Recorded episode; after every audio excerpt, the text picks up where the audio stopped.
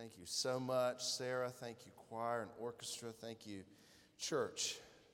What a great day to gather for worship. I grew up at uh, Roebuck Baptist Church in Spartanburg County, which is real close to Dorman High School. If you're driving up I 26, you can head that direction. And in the pews of the sanctuary, there were the racks that had where you could place the communion cups. And inside of those communion cup holders, there were these rubbery inserts that were there, I guess to make sure those things didn't fall out. And as a child, I discovered this incredible thing. Some of those inserts had become worked loose from the wood. And so, whenever the pastor started preaching and telling some story about when he was growing up that I didn't find very interesting, I could pull that thing out, and all of a sudden it became entertainment for 28 minutes, right? so, uh, and uh, it, was, it was not really that fascinating, in fact. I don't know why it was so enjoyable, but I, I remember messing with that thing. And um, one day I decided, you know what? I get bored at home too. This might be nice to have at home. So I put it in my pocket, and it came in handy much sooner than I thought. On the drive home, now l- let me say this um, when I was growing up, back in my day, I hit 40 this past week. And so uh, some of you say you're just a, a kid, but uh, I can feel the age setting in. And I'll just go ahead and admit that on Friday, I'm walking across the street and I'm already losing a sense of balance. I wipe out in the crosswalk right in front of two parked cars at a stoplight. And I think, what have I done? And I jump up and, you know, just jog past. I'm fine, I'm fine. And I realized I have gotten so old overnight. But uh, when I was growing up, back in my day, and we got in the car, there were no electronics or TVs to watch, right? And so you had to find your own, you know, your own entertainment. And uh, my dad didn't necessarily tune it to the radio station I wanted to hear. He liked talk radio. And so uh, I pulled out that thing out of my pocket on the way home, and I thought, this is great, trying to flip it inside out, do all those things. And my dad looked over his, uh, the seat and saw me holding it. He said, Son, what you got there? And um, all of a sudden, for the first moment, I realized I might not have should have taken this from the church. it hadn't crossed my mind up until that point that this might have been a bad thing. And so I said, um, well, it goes inside of the pew rack, uh, holds the communion cup. And I knew in about a quarter of a second I'd done a wrong thing because my dad had a way of communicating without using words. My brother and I, we would notice he would, we, we called it curling his lip. He would stick his tongue out up over his upper lip like this. And I knew I'd done the wrong thing. So, uh, the guiltiest I ever felt walking into a church was that day when I had to return that insert for the communion cup holder in the pew rack of the pew, go to the pastor and say, I stole this, I'm sorry, and put it back in the place where it goes in the sanctuary. Well, let me say, if you are walking into the church this morning and you have a sense of guilt, this is the perfect day for you. This message is written specifically for you, and perhaps you don't feel guilty right this second, but you've felt guilty before. Well, this message is also for you, and I'll go ahead and expand it to say perhaps you've never felt guilty, but you've been guilty. Well, this sermon has written been written especially for you. The truth is, we all know what it's like to feel guilty because we all know deep down we are guilty. One of the more interesting developments of our modern world is the way that criminals are getting caught on hidden cameras. You know, those doorbell cameras that kind of catch the people that are there, or hidden cameras that catch the license plates, whatever it might be. In case you haven't heard, there are cameras everywhere, and people are always listening. If it's not people listening, it's your phone or Alexa, something's listening to you. And it's much harder to cover your tracks now. So if you're going to commit a crime, think about that before you do that. But we live in a world where escaping when you're guilty is especially hard to do. Well, uh, today's message comes from a passage of Scripture that describes one of the most famous encounters that Jesus ever has with an individual. And it's a person who is caught in the act of sin. It's a person who walks into the area feeling guilty. So if you've ever felt guilty before, then listen up because this person, as we see Jesus deal with this person who's been declared guilty. A couple weeks ago, we began a series called This Is My Story. We're looking at some of the biblical accounts where somebody encounters Jesus or encounters God. And we're asking the question what happens when God gets hold of a life? And we have great examples from the scriptures for that. Uh, but also, I, I guess for our, ourselves, we have this reminder we all have a story. Everybody has a story. Sometimes we find certain stories more interesting than our own, but everybody has a story. And I believe that your story matters. Perhaps your story is like the one today where a woman walks before Jesus feeling guilty. But my hope is that you'll really take the, the, the, the, messages and think about in your own life, reflect on your own life. What is your story? What was it like? What's it been like since God has gotten hold of your life? Write it down. I challenged the deacons to do that, and then I went right behind them and I wrote mine in 100 words because I felt like I wanted to be short enough so nobody loses interest. But people hear enough bad news in the world. They need to hear the news of how you met Jesus. Because I can tell you, if you've met Jesus, that's good news. And people need to hear it. Two weeks ago, we looked at a man who was tormented by a demon. He meets Jesus in a cemetery, and he was delivered from the demons and then deployed to tell a story. Last week, we read the true account of how a religious man named Nicodemus thought that his uh, good works and strict lifestyle would save him, would give him eternal life. But he meets Jesus and learns that legalism will never be enough. So today we're going to meet a woman who, uh, in sin who meets Jesus, and the end of the story is she receives a pardon.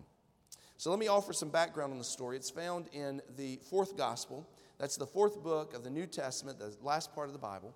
Uh, John chapter 8 is where we're going to be. John is one of Jesus' closest disciples. There were 12 disciples, and there were four that were particularly close the inner circle Peter, Peter, Andrew, James, and John. So he's very close to Jesus. Most scholars believe that we read Peter's account of the life of Jesus when we read Mark's gospel, because Mark served as a scribe of sorts for Peter. So, as the Holy Spirit inspired Mark to write, it was influenced both by Mark's experiences and Peter's message. Matthew and Luke read a whole lot like Mark. In fact, we believe, or many scholars believe, that as Matthew and Luke are inspired by the Holy Spirit to write, they use Mark's gospel as a reference point in writing down or ordering or putting into, uh, you know, into print these stories. These three gospels are called the synoptic gospels. But John's gospel is very different. It's not that there's a different story, it's not that there's a different character, it's not that there's a different message. But the way that it's written does not read like the other three. There's different patterns that are there, different language that's used. And sometimes there's references to different uh, accounts from Jesus' life or different episodes from his life than the other uh, writers uh, penned down. So as we come to chapter 8 of John's gospel, I have to go ahead and tell you that many scholars actually find this story we're about to study out of place. In fact, in some of your Bibles, it'll be marked off and it'll be an asterisk and say, in the earliest accounts uh, of the manuscripts that we have, this story's left out. In my Bible, it's bracketed off just to draw attention to the fact that we've uncovered early manuscripts that kind of leave this story out. Well, uh, and I think that definitely makes you wonder can we trust the account? Is this a true story? And I figure if you're reading your Bibles and you see that note, you may want me to answer that question. Well, first of all, I think it's really important to note that the biblical scholars are not hiding anything from you. They put it in the scriptures. This is not a conspiracy to act like what people are saying is not true. It, it is referencing that these things are not included in the earliest manuscripts, but there's no serious evidence to say it's not true, that it's not a true account. Just that perhaps it's been shuffled into perhaps the wrong spot within the modern text that we have. In fact, many scholars believe it sounds like it fits better with the synoptic gospels. But what I can tell you with confidence is this is that this account is found within early manuscripts, some as early as the fourth century, that we see this story being pinned down into the scriptural accounts. What I also can tell you is that early church fathers, many of them reference this. I read a sermon this week from St. Augustine. It was preached in 430 AD, and it's on this passage of scripture. So I have all confidence that this scripture is true and it should be trusted as the very word of God. And what we discover is that at this point in Jesus' life, he has this regular habit of uh, staying at the Mount of Olives overnight. Uh, many people speculate he stayed with Lazarus because Lazarus lived in Bethany, which was on the backside of the Mount of Olives. And that gives him a place to rest, and then he also has easy access to the temple early in the morning. And so it's one of these regular mornings where Jesus has retreated to the Mount of Olives, and early in the morning he goes down to the temple to preach, and that brings or uh, to teach, and that brings us to our passage for this morning, John 8. I'm going to read to you verse 2. It says, Early in the morning, he came again into the temple, and all the people were coming to him, and he sat down and he began to teach them. People were very interested in hearing Jesus teach. The rumors, I guess, had started to spread about how incredible his insights were, so people would gather. And this was a normal activity. It says he did this again because it's letting us know this was regular habit for Jesus. And it was regular habit for the people to gather to hear what he has to say. It's important to note that the text says all the people. In other words, this is not just the religious insiders, this is not just the leaders. In fact, it maybe points to more that it was the people, the common people that were gathering to hear Jesus teach. So, somewhere within the temple complex, Jesus would assume a position of authority, which for them, the context was to be seated. So he would sit down, the crowds would gather in, he would begin to teach. And we can assume he's teaching the Old Testament scriptures. And he's speaking of, he's, he's shedding light on that, and he's placing uh, emphasis on what it's like to live the kingdom life for those who claim to be in the kingdom of God. And a very normal gathering is taking place when he's interrupted. Verse 3 through 6. The scribes and the Pharisees brought a woman caught in adultery, and having set her in the center of the court, they said to him, Teacher, this woman has been caught in adultery in the very act. Now, in the law, Moses commanded us to stone such women. What then do you say? They were saying this, testing him so that they might have grounds for accusing him.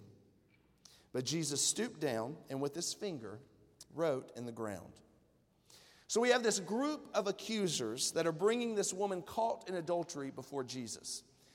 The scribes and the Pharisees are the religious leaders of the day. Now, we treat them very often like religious henchmen. You know, the ones who are just trying to bully and to create problems there and to get their way to push forward and it may not be fair that we do that all the time. Generally speaking, the Pharisees were genuine in their desire to follow God's commands, but they expected everyone who followed God to demonstrate evidence of righteous living. And they took it too far, and they got obsessed with themselves rather than with God. And they got obsessed with details in their life rather than the truths of God's Word. So it would be easy to imagine that the world that Jesus lived in regularly had this occurrence where they would drag out some person caught in sin, like this woman caught in adultery. And then a mob would gather and they would stone this person to death. I mean, I think that's kind of the visual that we get in our minds, but there's no evidence this is really what happened. In fact, what we do know is that in the first century there was a debate about whether, uh, a debate going on about the death penalty for cases like this. Nothing new under the sun. They were de- debating the death penalty at that point. So, in some ways, the Pharisees are bringing a political situation to Jesus. And they're saying, which side are you on? Which side are you going to take? And Jesus regularly kind of stood out of that. He didn't like to get in, engaged in these political debates. But it's as if they're saying to him, All right, Jesus, take a side. Which side are you on? Are you on the side that says the historic account that Moses gives us that a person caught in adultery has to be killed? Or do you, in, you know, interpret it some other way? You know, which are you? Are you conservative or liberal? Are you states' rights or a federalist? Are you blue state or red state? That's what it sounds like they're doing to Jesus here. And there's a single pawn in the whole affair this woman. Now, I think it would be impossible for us to ignore the gender issue here. Uh, our world has a history of men oppressing women. And I think this was an easy allegation to bring precisely because she's a woman. The sin is almost seen as worse because she's a woman. You know, guys will be guys, but can you believe what this woman did? That's how it comes across. So they come to Jesus, they respectfully call him teacher, and then they push the woman out in front and they say, This woman is a known sinner. She's committed adultery. We actually caught her in the act. Now, that fulfills a requirement of the law that says there had to be two witnesses if you brought an accusation like this. Now, I don't quite know how they caught the woman in the act with two witnesses. Sounds like a setup, but that's real speculation, I guess. But there's a real noticeable absence here. Where's the man? What about the man? That's what it sounds like. Now, we don't know whether this woman was married, engaged, or what the situation was. But we do know that the law says that a woman who's engaged, uh, who you know, is caught in adultery, both the man and the woman caught in the act are both to be killed. They're both to be stoned. And so you'll notice the Pharisees here really are not looking for justice. They're just setting a trap, so to speak. So they have this mouse trap and they place the cheese right on top of it, slide it in front of Jesus. They say, Now in the law, Moses commanded us to stone such women. So what then do you say? They're just waiting for him to reach for it, right? So in this story, we have Jesus, we have the religious leaders, we have the accused, and we have this crowd who has gathered uh, previously to hear Jesus teach. They're in the temple and Jesus is put on the spot. And in order to avoid answering, did you notice what he does? But Jesus stooped down and with his finger wrote in the ground. That's odd, isn't it? You think that's strange. What is he doing? In our day and age, we're used to uh, politicians and government officials being questioned by the press, and they dive into issues they don't want to respond to. Some of them are really talented, and they sound like they're answering the question, but they're dodging the whole time, right? And at the end, you're like, they didn't even answer the question. Well, Jesus does not dodge with his words. Instead, he stoops down and he starts doodling in the ground. You know, it's almost like maybe they won't notice me down here, you know? But some people like to speculate. I wonder what Jesus was writing in the dirt. Some people think maybe he was writing this. You know what I noticed? This is Jesus, the Son of God, drawing in the sand. He's being questioned about the law that was given to Moses at Mount Sinai which was inaugurated with the Ten Commandments. Do you remember who gave the law to Moses? In Exodus 31, verse 18, it says, When he had finished, that's God, speaking with him, that's Moses, upon Mount Sinai, God gave Moses the two tablets of the testimony, tablets of stone, written by the finger of God. So the same finger that inscribed the law into those stone tablets is right here in front of them, drawing in the dirt as they're being, he's being questioned about the law. And so for me, it's just interesting because I'm thinking they don't even recognize the finger.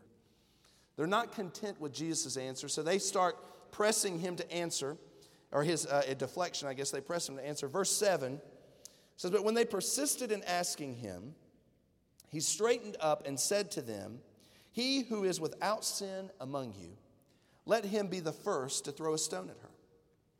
Again, he stooped down and wrote on the ground. When they heard it, they began to go out one by one, beginning with the older ones, and he was left alone, and the woman where she was in the center of the court. Straightening up, Jesus said to her, Woman, woman where are they? Did no one condemn you? She said, No one, Lord. And Jesus said, I do not condemn you either. Go. From now on, sin no more. Did anybody walk in the room this morning feeling a sense of guilt? God's desire is not to condemn sinners, His desire is to forgive sinners. This woman came before Jesus a sinner. It's a cut and dry case. They are not debating, well, was she really guilty or is she innocent? You know, they're not discussion, uh, there's no discussion of nuance here, not, you know, what the definition of is is, or who's the person who brought the report, or did, was there really a crossing of the line happening in this place? The woman is guilty.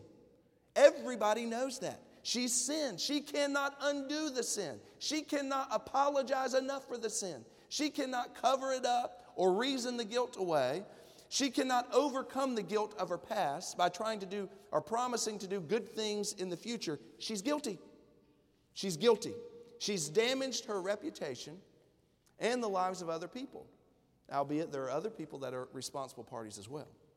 So if Jesus has come to crush sinners, here's his chance.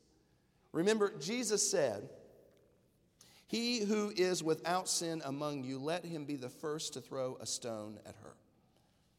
Everybody leaves, but there's somebody left there, and guess what? That somebody who's left is without sin. No sin in Jesus. He's the sinless one, and He has opened the door to be the first to crush the sinner. So if God's desire is to land a blow on the human race for their rejection of righteousness, he's got the perfect opportunity right in front of him. But instead, Jesus extends a pardon. He doesn't acquit her. He doesn't say, well, what you did was really not that wrong. You know, other people have done much worse things. It's not that bad. I know if you could do, have a do over, you do it again, you wouldn't do it that way. He doesn't say that. She's guilty, but he gives her pardon. Last week we read from John 3 where Jesus encountered Nicodemus.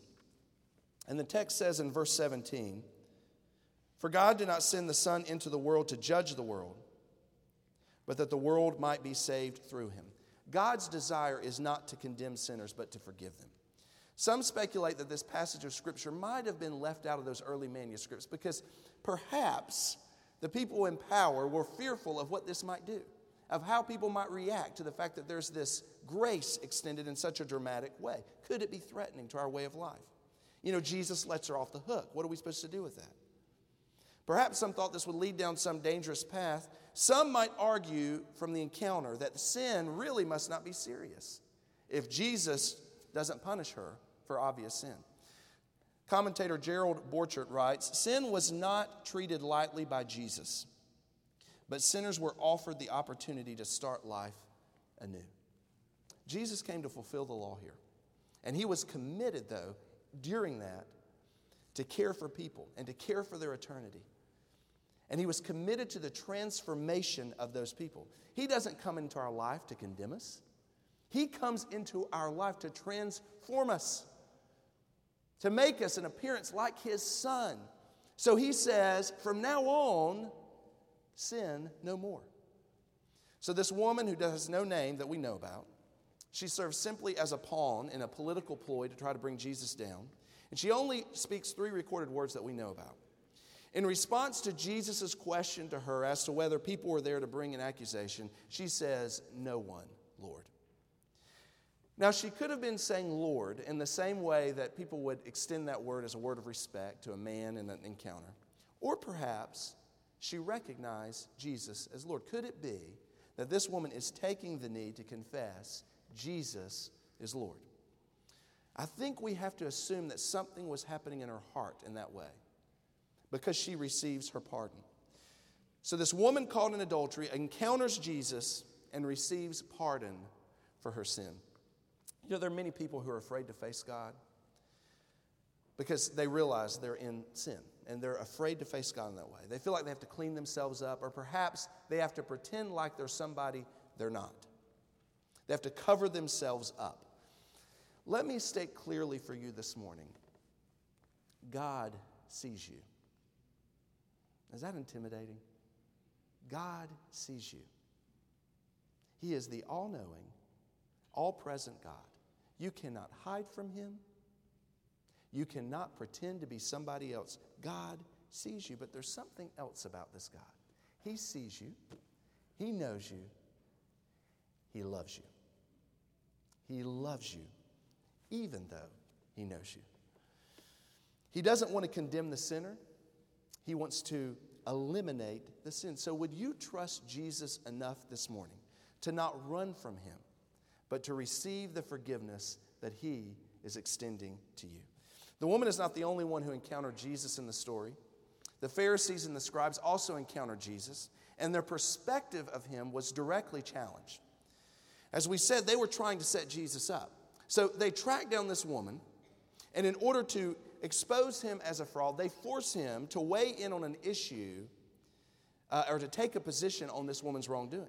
Commentators point out to choose either one would call for the condemnation of Jesus because he would be viewed, on the one hand, of being against the law of Moses, and on the other, of advocating mob action involving capital punishment.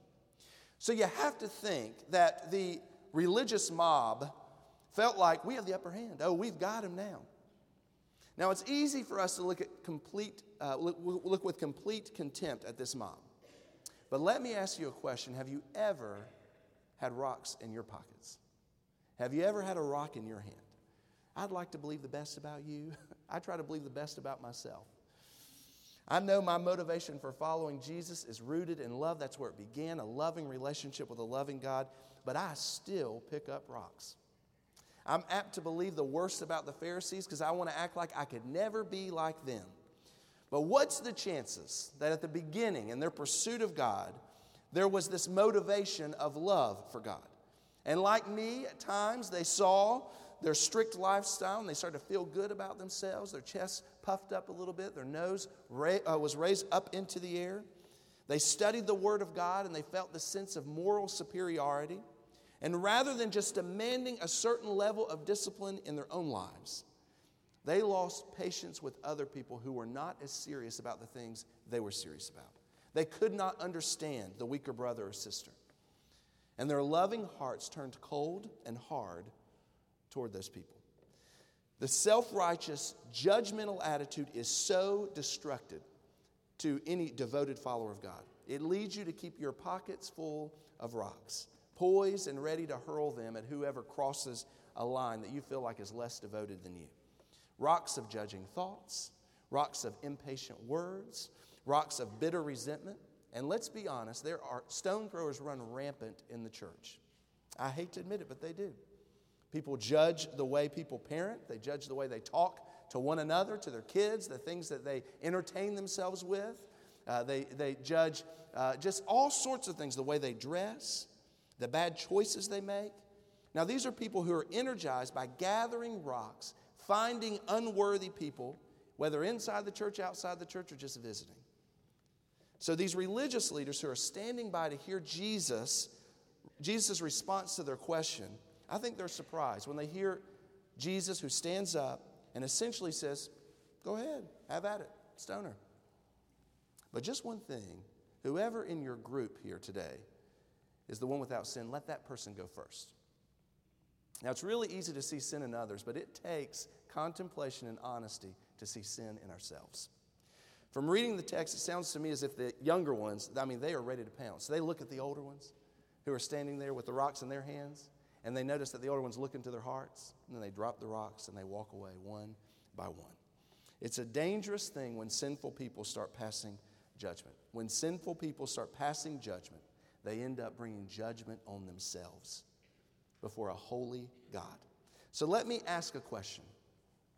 Who here today needs to drop some rocks? Anybody bring some prejudices in the room this morning? Anybody carrying a vendetta? Anybody here have a hard time loving because of the unyielding judgment in your heart? Who needs to drop the rocks? One of the reasons that people living in sin think they can't come before God is because they have to get past all the religious people who feel like only people that are worthy enough can come before God. Folks, there's nobody worthy.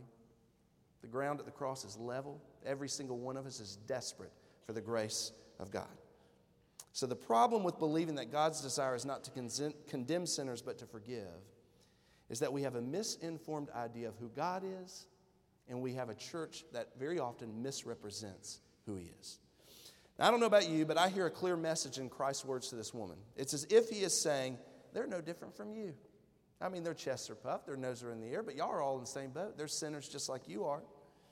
So He says, Has nobody condemned you? She responds, No one, Lord. And Jesus says, Okay, then I don't condemn you either.